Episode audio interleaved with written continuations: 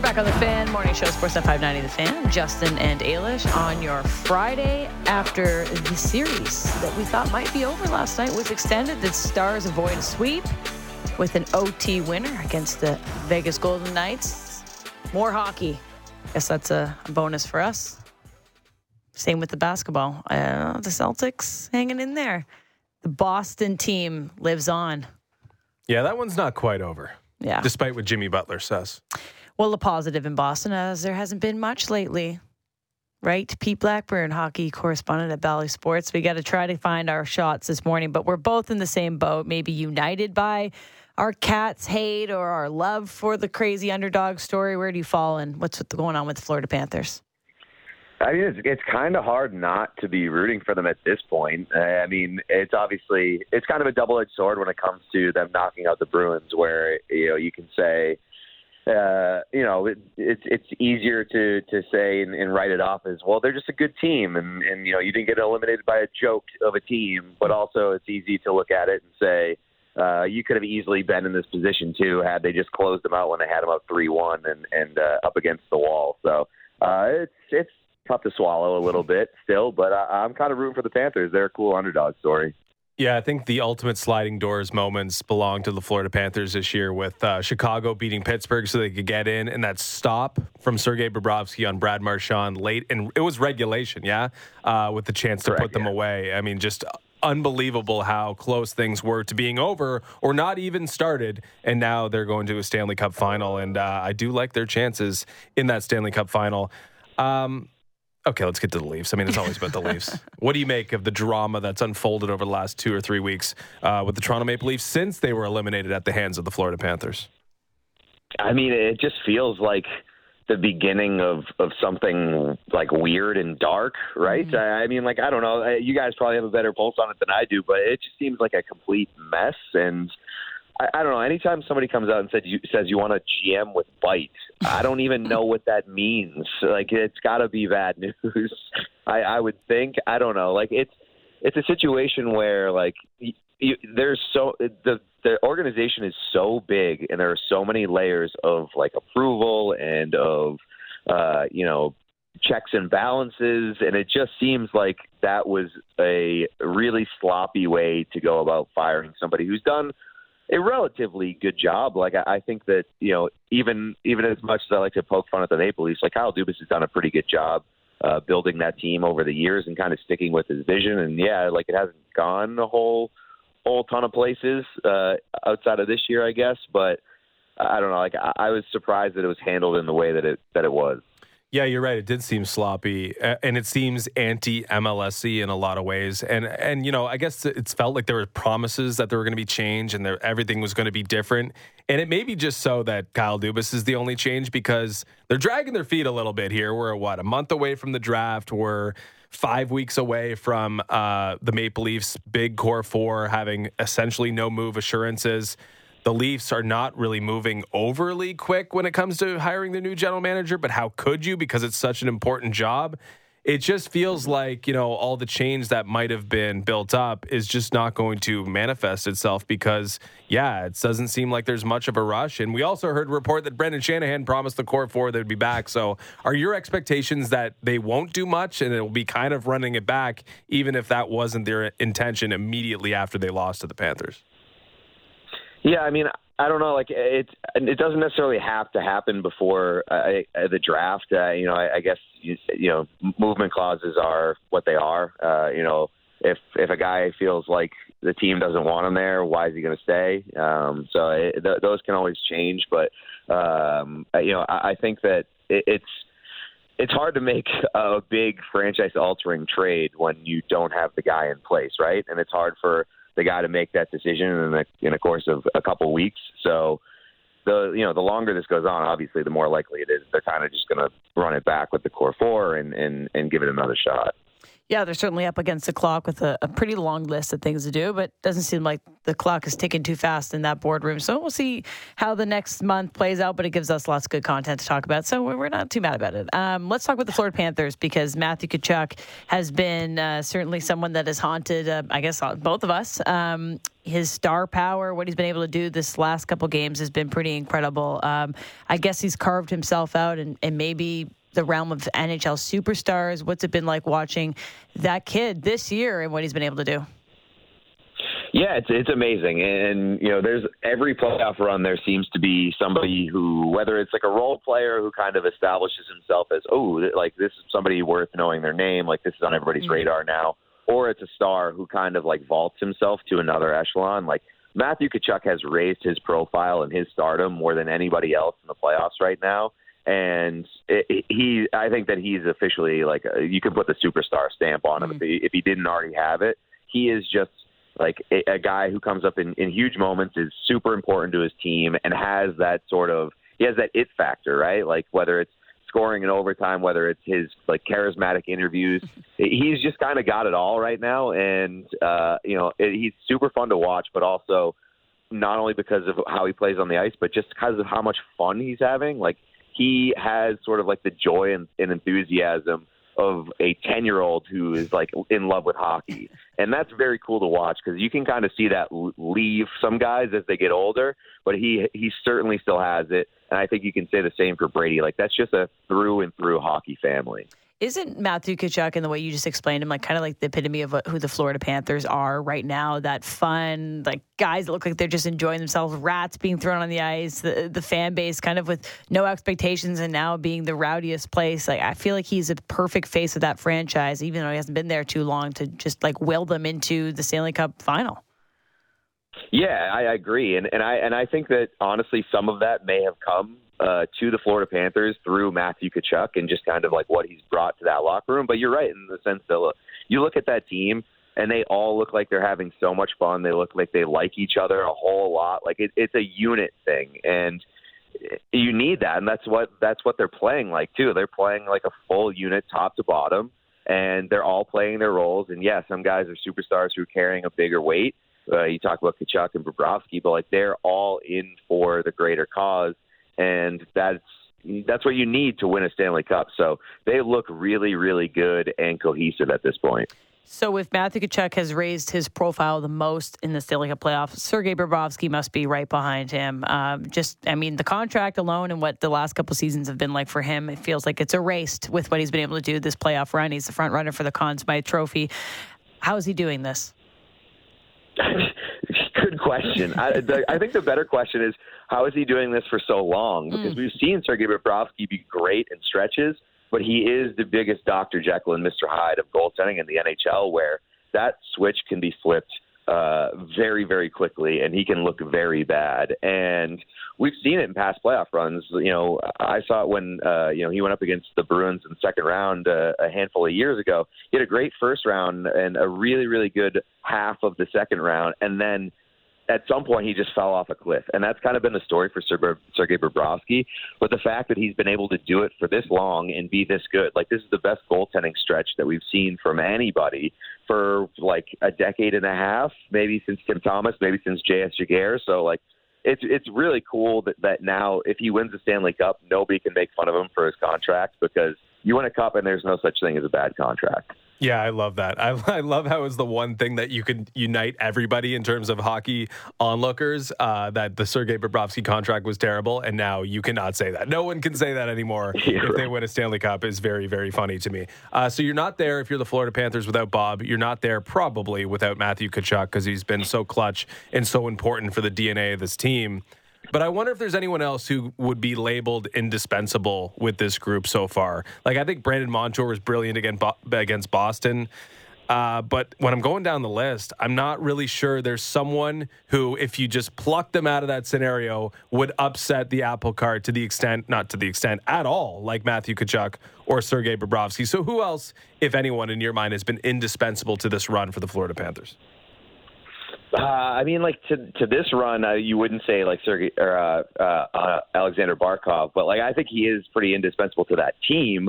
Uh, but I mean, outside of that run, I- I've I've really liked uh, Sam Bennett. Uh, like he, he, you can say what you want about Sam Bennett and sort of like his antics, but like he, he's one of those hard nosed guys that you need. Same with Sam Reinhart. Like those guys are really, really big ancillary pieces, and and to me, Bennett is kind of just like a playoff DNA guy, where he's not always gonna, you know, he's not always gonna show up in like very noticeable ways, but he is a hard nosed guys who will who will get to the areas, play uh, play in around the net, and be and be tough and, and on both ends of the ice. So uh, he's one of those guys that I would look at.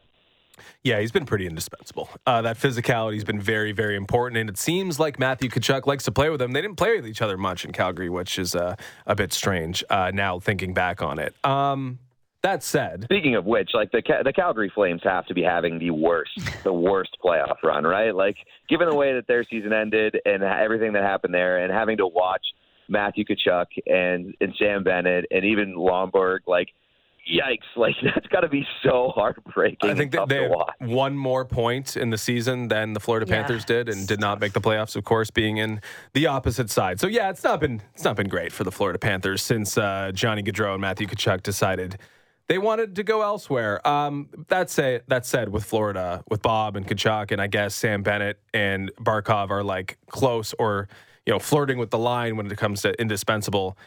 Is this an all-time bad roster to make the Stanley Cup final? Uh, on paper, yeah, probably. Like they're, I think they're kind of catching. I, I don't even know what I want. I don't even know if I can say they're catching lightning in a bottle because like a lot of this same team won the President's Trophy last year. Yeah, they, But they it's lost a not- lot though. not- They did. Yeah, I mean, you're right that they did, but like, I don't know. They, they're carrying over uh, uh, some some of that, and and it's not impressive on paper. I'll say that. It's it's definitely not a team that a lot of us would look at and be like, okay, this team is definitely making the Stanley Cup final, especially with Sergei Bobrovsky in net. Yeah, I've been sort of uh, internally struggling with that because, yeah, they won the President's Trophy. And contrary to popular belief, the President's Trophy does matter because three of the last four teams could win the Stanley Cup the year after winning the President's Trophy. So it does tell you, like, yeah, you're a good team and you have to be a really good team. And maybe it just has to break right, or you need to make a small tweak to go from a you know, a regular season roster to a playoff roster. I'm not sure though, other Tkachuk, what they've changed. And yeah, if you look at the total loss, um, it seems like they've lost some talent from one year to the next. Um, for you, the more baffling soundbite: Jamie Benn explaining his fall, or Rod Brind'Amour explaining the sweep. Uh, Jamie Benn probably because like I, I could get it. I could understand what what Rod Brind'Amour is trying to get at. Obviously, uh, the way that it came out was very funny, and Yeah. you know, I I, I would imagine uh, looking at it on paper, he would be like, ah, w- wish I didn't say this or get swept. But I can at least understand what he was getting at. Jamie Bennett's like you had a full day to come up with an excuse, and you showed up and your excuse was like my dog ate my homework or something. like it, it, to to say that you fell and you used your stick as like a landing point on a guy's neck when we all saw the replay, cameras exist. Come on, at least just like be like, okay, I was a scumbag. I'll eat my two game suspension. Yeah, and as the captain of the team, dodging the media post game, it's just it's a tough look. It's a tough look, and that was a must win game for them. But they uh, at least have extended the series a bit, and we're looking at Vegas as I, I, I'm feeling confident at least right now that Vegas would be the team joining the Florida Panthers in the Stanley Cup final. And if you're sizing up that Vegas team, I don't feel like maybe Adin Hill's the answer, but if they have one superstar that has been like their Conn Smythe Trophy fi- favorite, we know that the Florida Panthers almost have multiple, but is this Vegas team just a bit more balanced in your perspective? Yeah, I, I think so, but I, I also think that you know Jack Eichel is kind of a boring answer. But Jack Yeah. Eichel, it's it's easy to forget that. Uh, like a couple of months ago, people were questioning what he would look like in the playoffs because he's never been there. So for him to do it in his first playoff run and be as good as he has been on both ends of the ice, I've been really impressed, and I think that he really put any of those questions to bed, both about uh, what he'd look like in the playoffs and whether he'd ever kind of look like Jack Eichel as like a superstar again. So um, that's been good to see. And then obviously, you know, Jonathan Marchessault has come up in, in some massive moments for the Golden Knights, and one of the few guys who is uh, remaining from that that previous team. So um, that that made the Stanley Cup final. So I think uh, you know Jonathan Marchessault has been uh, a pretty massive piece in terms of, of scoring goals and big moments for them. Yeah, assuming Vegas gets there, is the Marchessault Smith revenge narrative juicy enough to sort of whet the appetite for, uh, I guess, a unexpected Stanley Cup final? Uh, no, I don't think so. That's a stretch. Uh, yeah, I don't, that was I don't a know stretch how, how while many, it was coming you out of my mouth. you tried. Yeah, I don't know how many uh, needles are being moved with uh, Reilly Smith and Jonathan Marchessault at the center of them.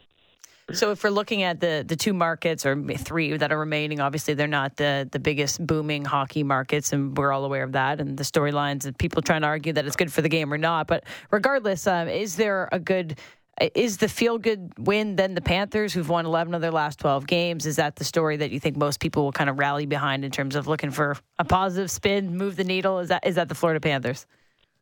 Yeah, I mean, I think everybody likes to get behind a, an underdog when you're looking at it from a neutral perspective, especially with uh, kind of the lightning rod moments that the that the Panthers have had in terms of highlights and just like exciting, exciting overtime moments and stuff like that. I would say that the edge is in the, the Panthers' favor there it's it, to me it's it's just kind of cool that that like one team is going to get its first Stanley Cup if that is the matchup. So um, it's always fun to see uh, like a fan base finally break through. It would be a little bit longer for the Florida Panthers and a little bit more of a grind than it would be for the Vegas Golden Knights. So what is this like year five or something? So um, yeah, it's still cool no matter what to see uh, to see a team get its first.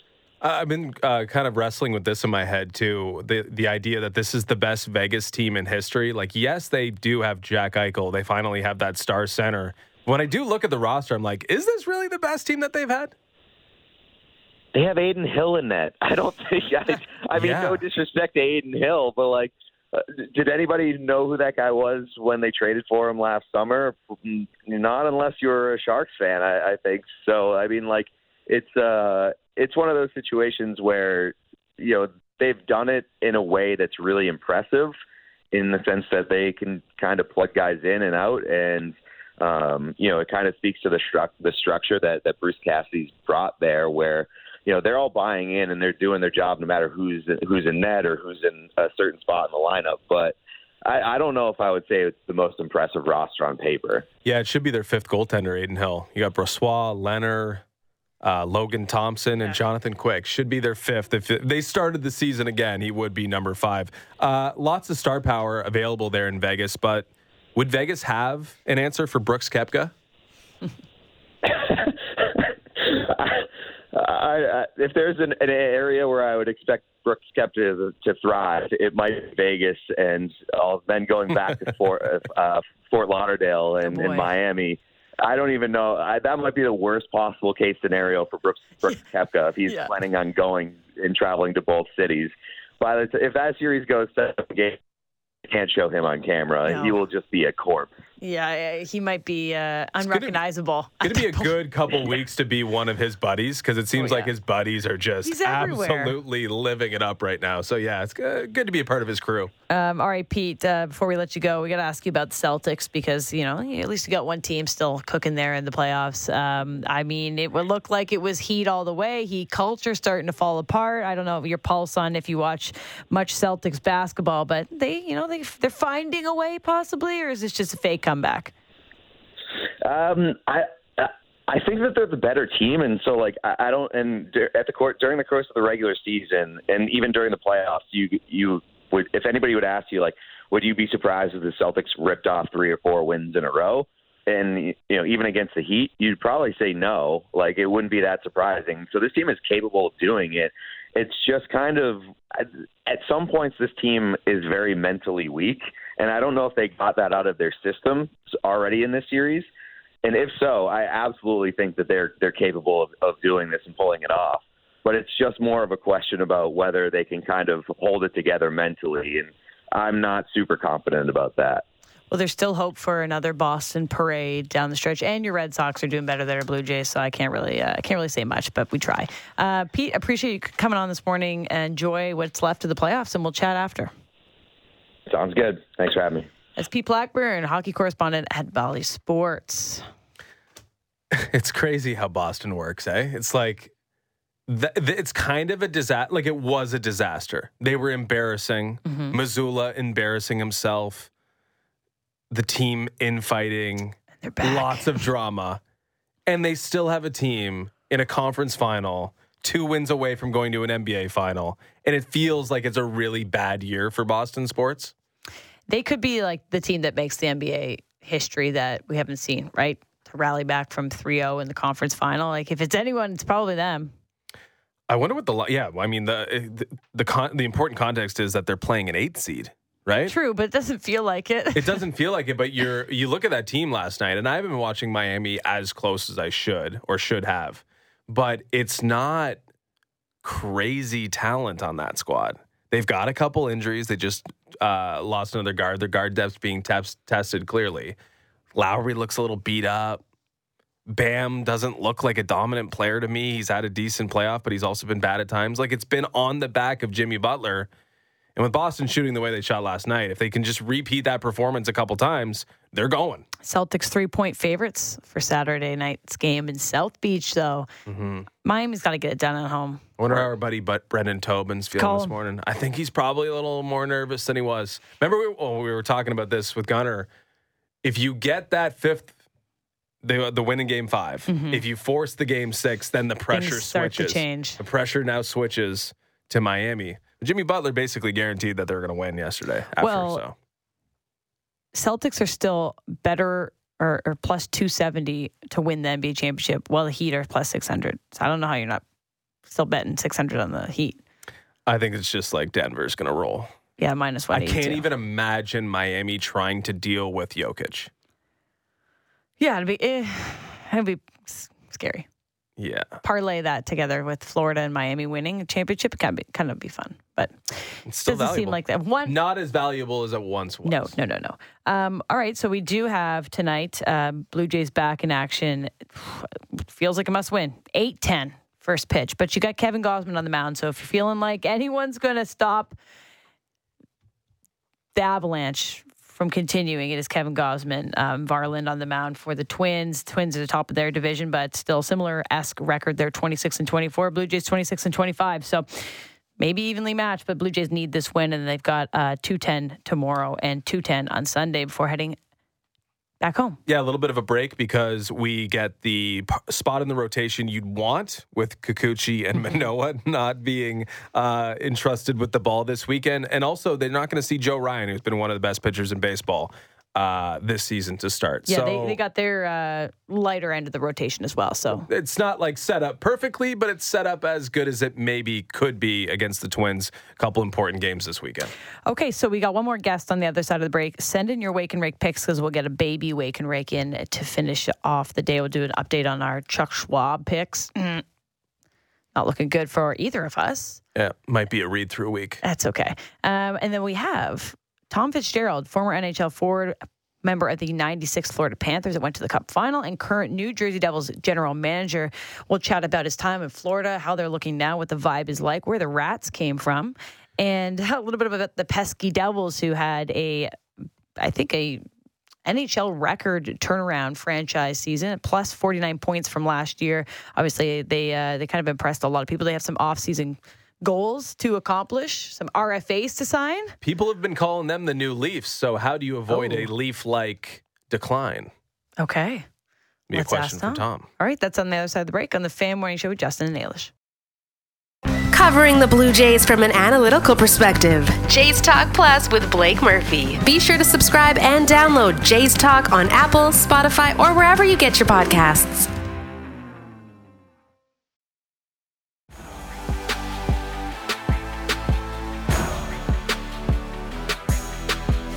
Hour on the Fan Morning Show on a Friday. Vibes are high. You just heard the goal scored by Tom Fitzgerald in the 96 Cup final for the Florida Panthers. He joins us now, former NHL forward and current New Jersey Devils general manager. That must be fun to hear. A little reminisce on a good time in your hockey career. Oh yeah, glory days, glory days. Well, I'm sure it was. I mean, you've got some connections to Florida, of course. Um, the expansion draft, first five seasons of their career there, and then obviously, you know, your son Casey was born during your time in Florida, and then his time with the Panthers. I feel like there's got to be a sense of pride of just what's going on in the state of Florida with what the the Florida Panthers have done uh, to make it to the Cup final for the first time in a long time.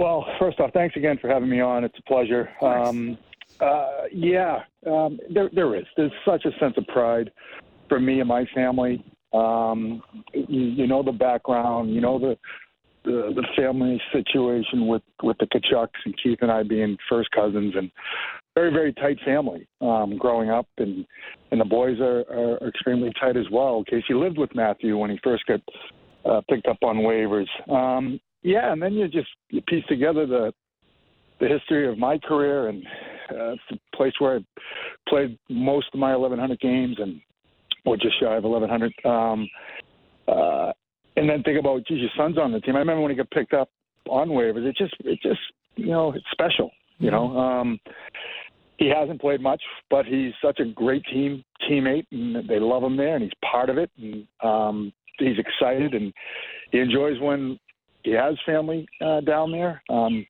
you know, my wife and I and, and one of his brothers uh, spent uh, last week with him. Watched game three. My wife watched game three and four. I had business to take care of, but yeah, it's just such it's such an exciting time, and, and it does bring back great great memories for for my family. Uh, you mentioned that we're go- that's where we're going next. Uh, the family connection to the Tkachuks. What does a Tkachuk Fitzgerald family outing look like? well, uh, a lot of we call it debating um, instead of arguing. Um, but uh, no, it, you know what? Keith's mom and my dad, uh, the only two left in our in their family, their brothers and sisters, and uh, they only had each other. So growing up, like I said, we we were we were all like brothers and, and sisters. Keith's two sisters, and extremely tight. I mean, we vacation with the Tkachuks, uh, my aunt and uncle, and uh, my mom and uh, my family every summer um, in Maine together. We rent a big house together, and uh, every holiday, um, it's all we have is each other, really. Uh, so it's been it's been special, and watching Matthew and what he's mm-hmm. been doing, and you know, there's such pride, and um, you know, I tried to convince him to come to New Jersey last summer, but that actually in actually in Maine. Um, and that, that didn't work. Uh, but I'm really happy for him, and he's really uh, he's really become a uh, a cult figure down in South Florida, and it's it's just it's fun to watch and be part of too, from from an outsider and but an insider. You know, it's mm-hmm. just it's it's a lot of fun, and and I'm not sure if you saw that NHL thing the other day with him and Casey, but it is true. Like our family members go down, and then it is a little bit like Entourage. I'm sure you can speak uh, really highly of both the Tkachuk brothers. Um, I think it's been a, pleasure, really, in our market to start covering them a bit more now, with obviously Brady being in Ottawa and, and seeing what Matthew's been doing. But what I take from them, they're extremely well spoken. They sound like great leaders. They love the game. Uh, they both love each other a lot, and it's nice to hear when a brother has such high compliment for another because I mean I'm sure they're competitive, but they just seem to respect what each other are doing. Um, knowing them as as not only athletes but as people, like they just seem like incredible kids. Is that is that your perspective? You got to to grow, kind of see them grow up and where they're at now. They seem like just just great dudes. They really are great kids, uh, genuine. That's for mm-hmm. sure. Uh, humble, um, very humble, um, giving. You know, you, you you see what uh, I see firsthand what Matthew did during All Star Game weekend and, and the giving he gave, how he treats his, his teammates, how he treats his trainers, and uh, and that that comes from Keith, you know, because Keith, you know, he grew up with it, you know, being a, a good teammate, being a good person to to the people that uh, take care of him in, in that locker room, and and Chantel is such a wonderful person. You know, so they they were they were raised right, uh, raised like I said, they're very genuine and, and, and very giving, but uh, great kids. How much credit is uh, Keith Tkachuk taken for getting in the media a couple months ago and saying the Florida's getting what they deserve, and now look at them now. they've they've stunned everybody. I think there might be at least a five percent uh, chance that he did something there. Yeah, I saw something the other, the other day on uh, social media. He, he should be coach of the year. yeah. He really should. He should be. no, you know what? He he he's got a platform and and he, he used it. And, uh, and when I you talk about genuine, that's Keith. Mm-hmm. Um, he's uh, what he thinks he speaks and he just speaks his mind and sometimes there's no filter they listened uh, they definitely listened um, so you know, uh, I guess north of the border, we sometimes wonder how strong of a hockey market South Florida is and how strong of a hockey or organization the Florida Panthers are. And we've seen, you know, it's un, not unlike what you normally see when a team has success. People get on board and people get excited. Um, but uh, maybe you could shed some insight on the strength of the hockey market, how rabid the fan base really is, and whether your guys' run in 1996 was instrumental in, in laying down permanent roots for a hockey program in South Florida. Oh, for sure. You know, when we first got down there uh, in '96, there was a lot of touring, a lot of caravanning um, around different areas of South Florida, uh, putting on, you know, whether it's street hockey expositions or uh, teaching at games, uh, what what icing is, and uh, things like that. There was there was a lot of educating, um, but I think the one thing that helped, uh, and I think they banked on it when they decided to put a team down there was there's so many Northerners that uh, wintered down in South Florida.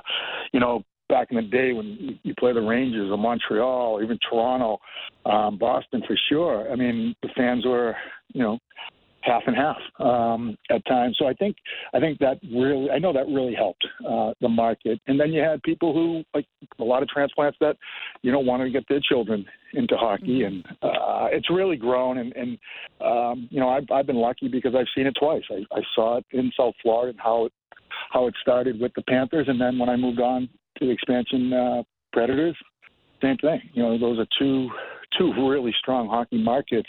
Um, if you look at the big picture and how many kids are playing hockey now versus back then. So you were obviously uh, a part of that pretty exciting run, 1996 Florida Panthers team that got to the, the Cup final. We we played your goal, bringing you in here. So what it's like? What is it like uh, with the Florida market when the, the vibes the vibes are high in the playoffs? Um, I'm sure things have changed a little bit, but just the idea that that place is rocking, throwing rats on the ice, like it just seems like a really fun place to watch hockey and to see your team being successful.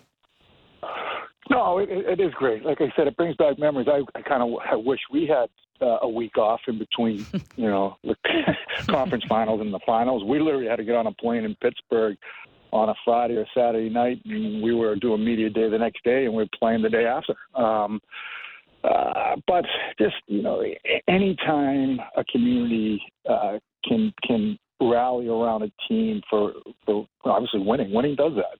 It pulls people together.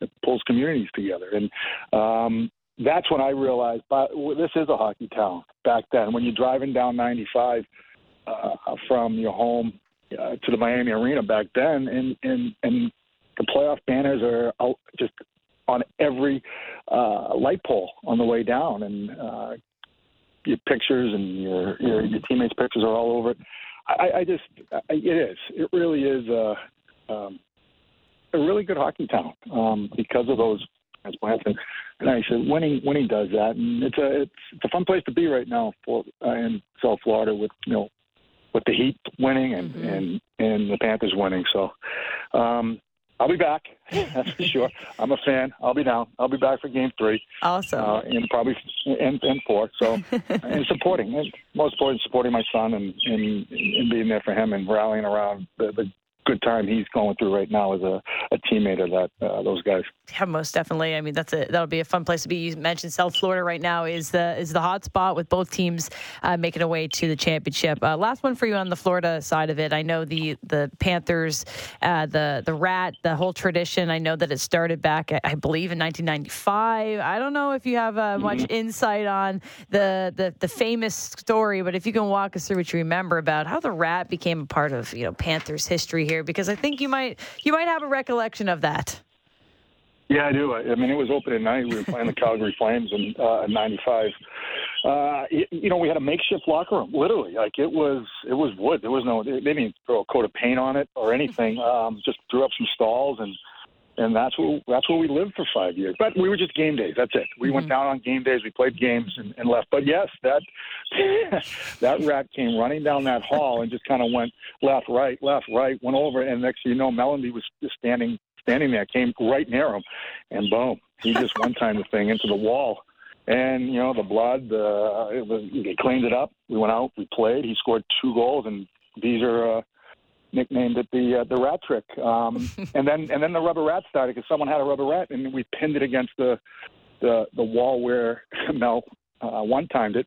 Uh, RIP was written above it, and this this this this rat rubber rat was just there. And I, again, I don't know why and how they started throwing them on the ice, but the story obviously broke after, and And ironically, it was the year of the rat, Chinese New Year. Oh, well, there you go. Some things uh, are just meant to be. Something to rally around is uh, a dead rat. Well, whatever works for you. Um, we talked to Tom Fitzgerald, uh, former NHL forward and current New Jersey Devils manager. So let's shift to the pesky Devils because uh, they set multiple sure. franchise records this year. You guys had huge step forwards, like plus 49 points from uh, where you're at last season. Uh, I know there's probably a lot of answers that go into this, but what did the team find right this time around in terms of this drastic drastic shift into a pretty successful season?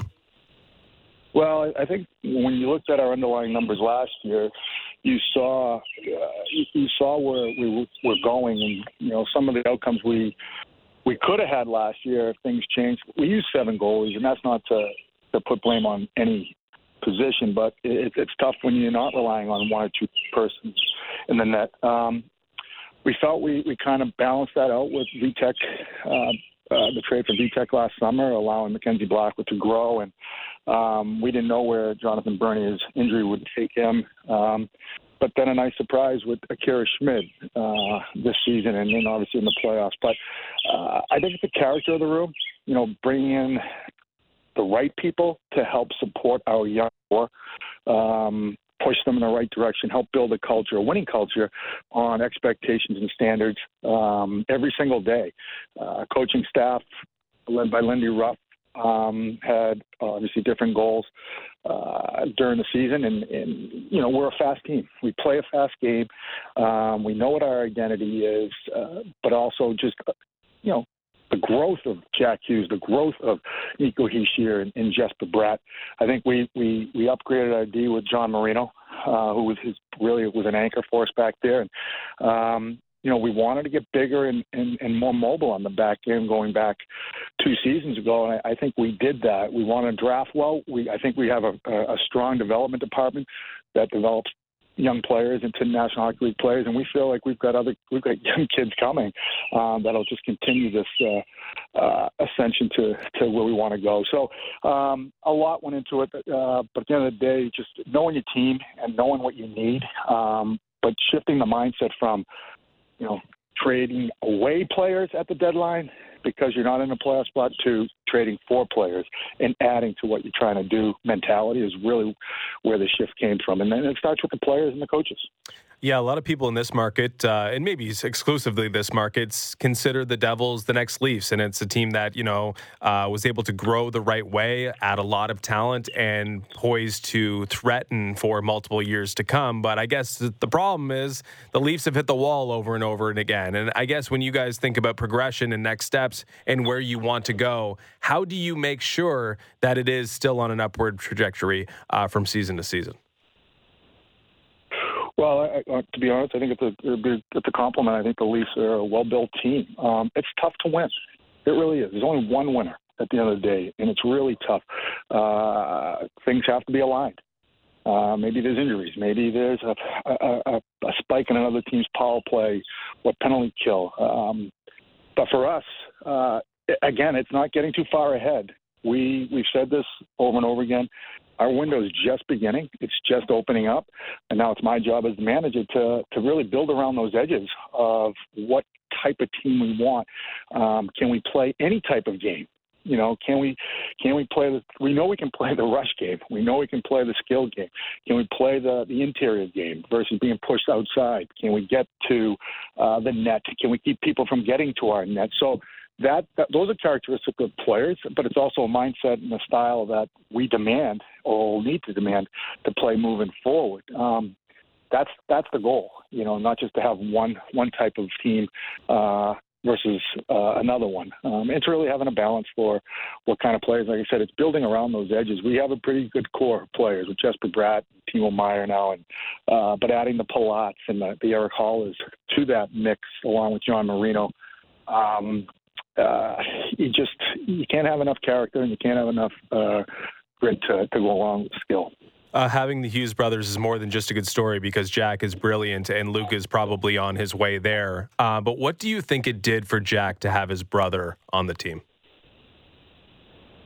Well, uh, just you know, going back to the draft there when we were, you know, going to draft Luke, uh, or I thought we had a chance to draft Luke. You know, I I spoke with the family and um, because there's a, a lot of emotions that may go into a, a daily routine where you never know. Maybe someone, maybe one of the brothers isn't playing well. Maybe Luke's not playing well. Maybe Luke gets scratched. Maybe Luke, like, there's a lot of things that I went through my thought process of, you know, the domino effect. Of, we all know what the we, we all know what the upside is, right? We all know they're both going to be great. They're both all stars. We're going to win cups with.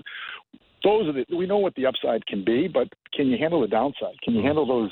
And you know, the the thing that was relayed to me was they're independent contractors as brothers.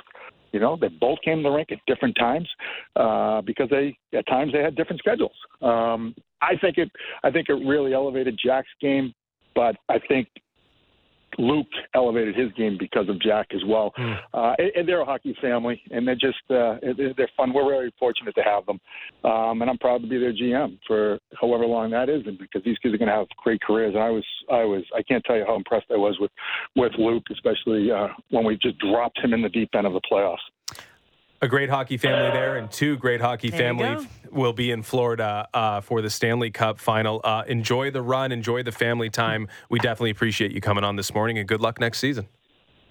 I appreciate it, guys. Take care anytime.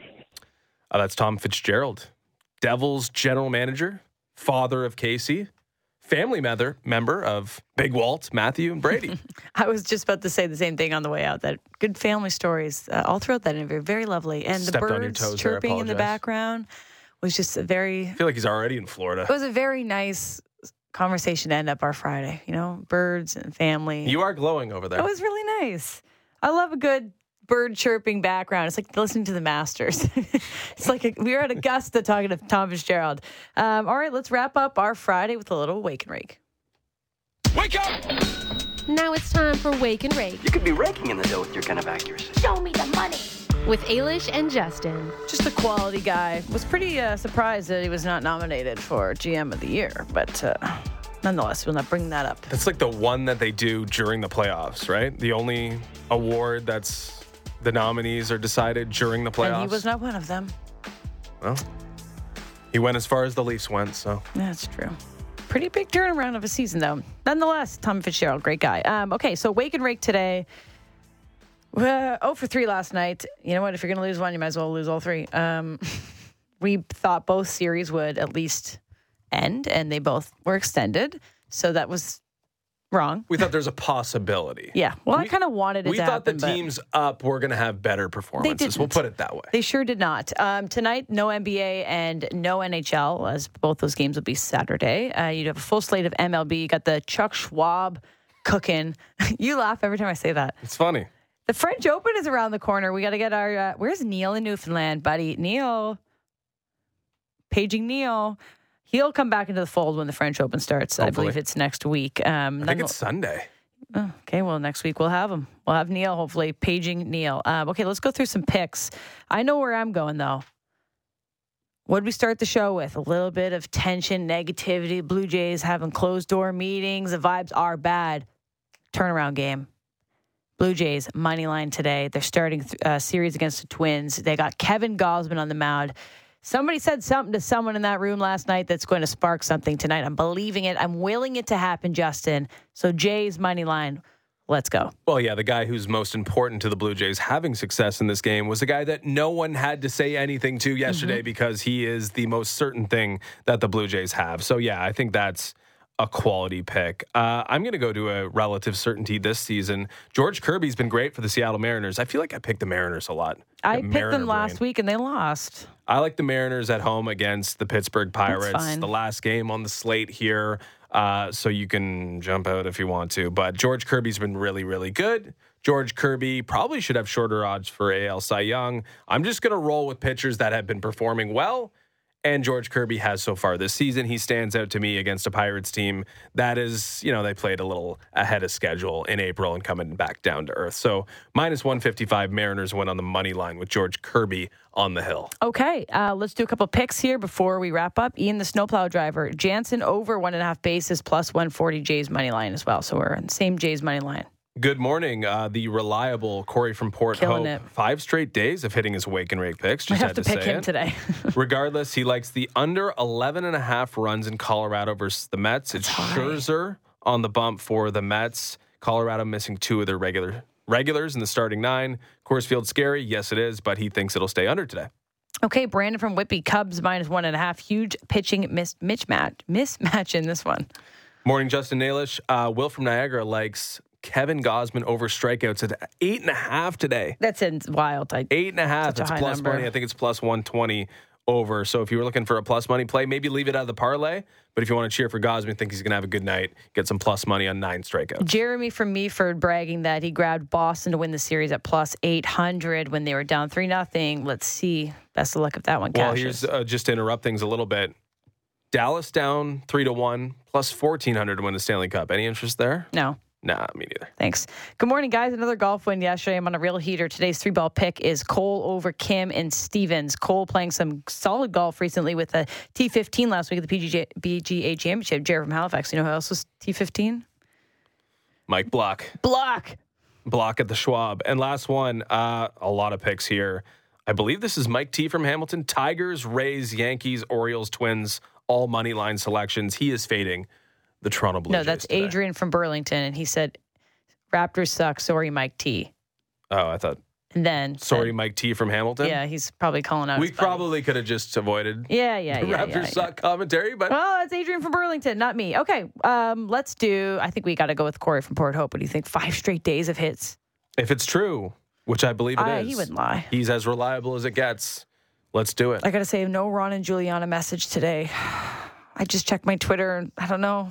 It's summertime. Are you guys good? Listen, the wake Send and me rake's getting more difficult here. Just like 12 I baseball know, games but a I day miss is- them. It's a reliable. I get it every day, and I just hope that they're they're they're good. They're okay. Okay, so let's do our wake and rake is a three, uh, just baseball, big baseball day for us here.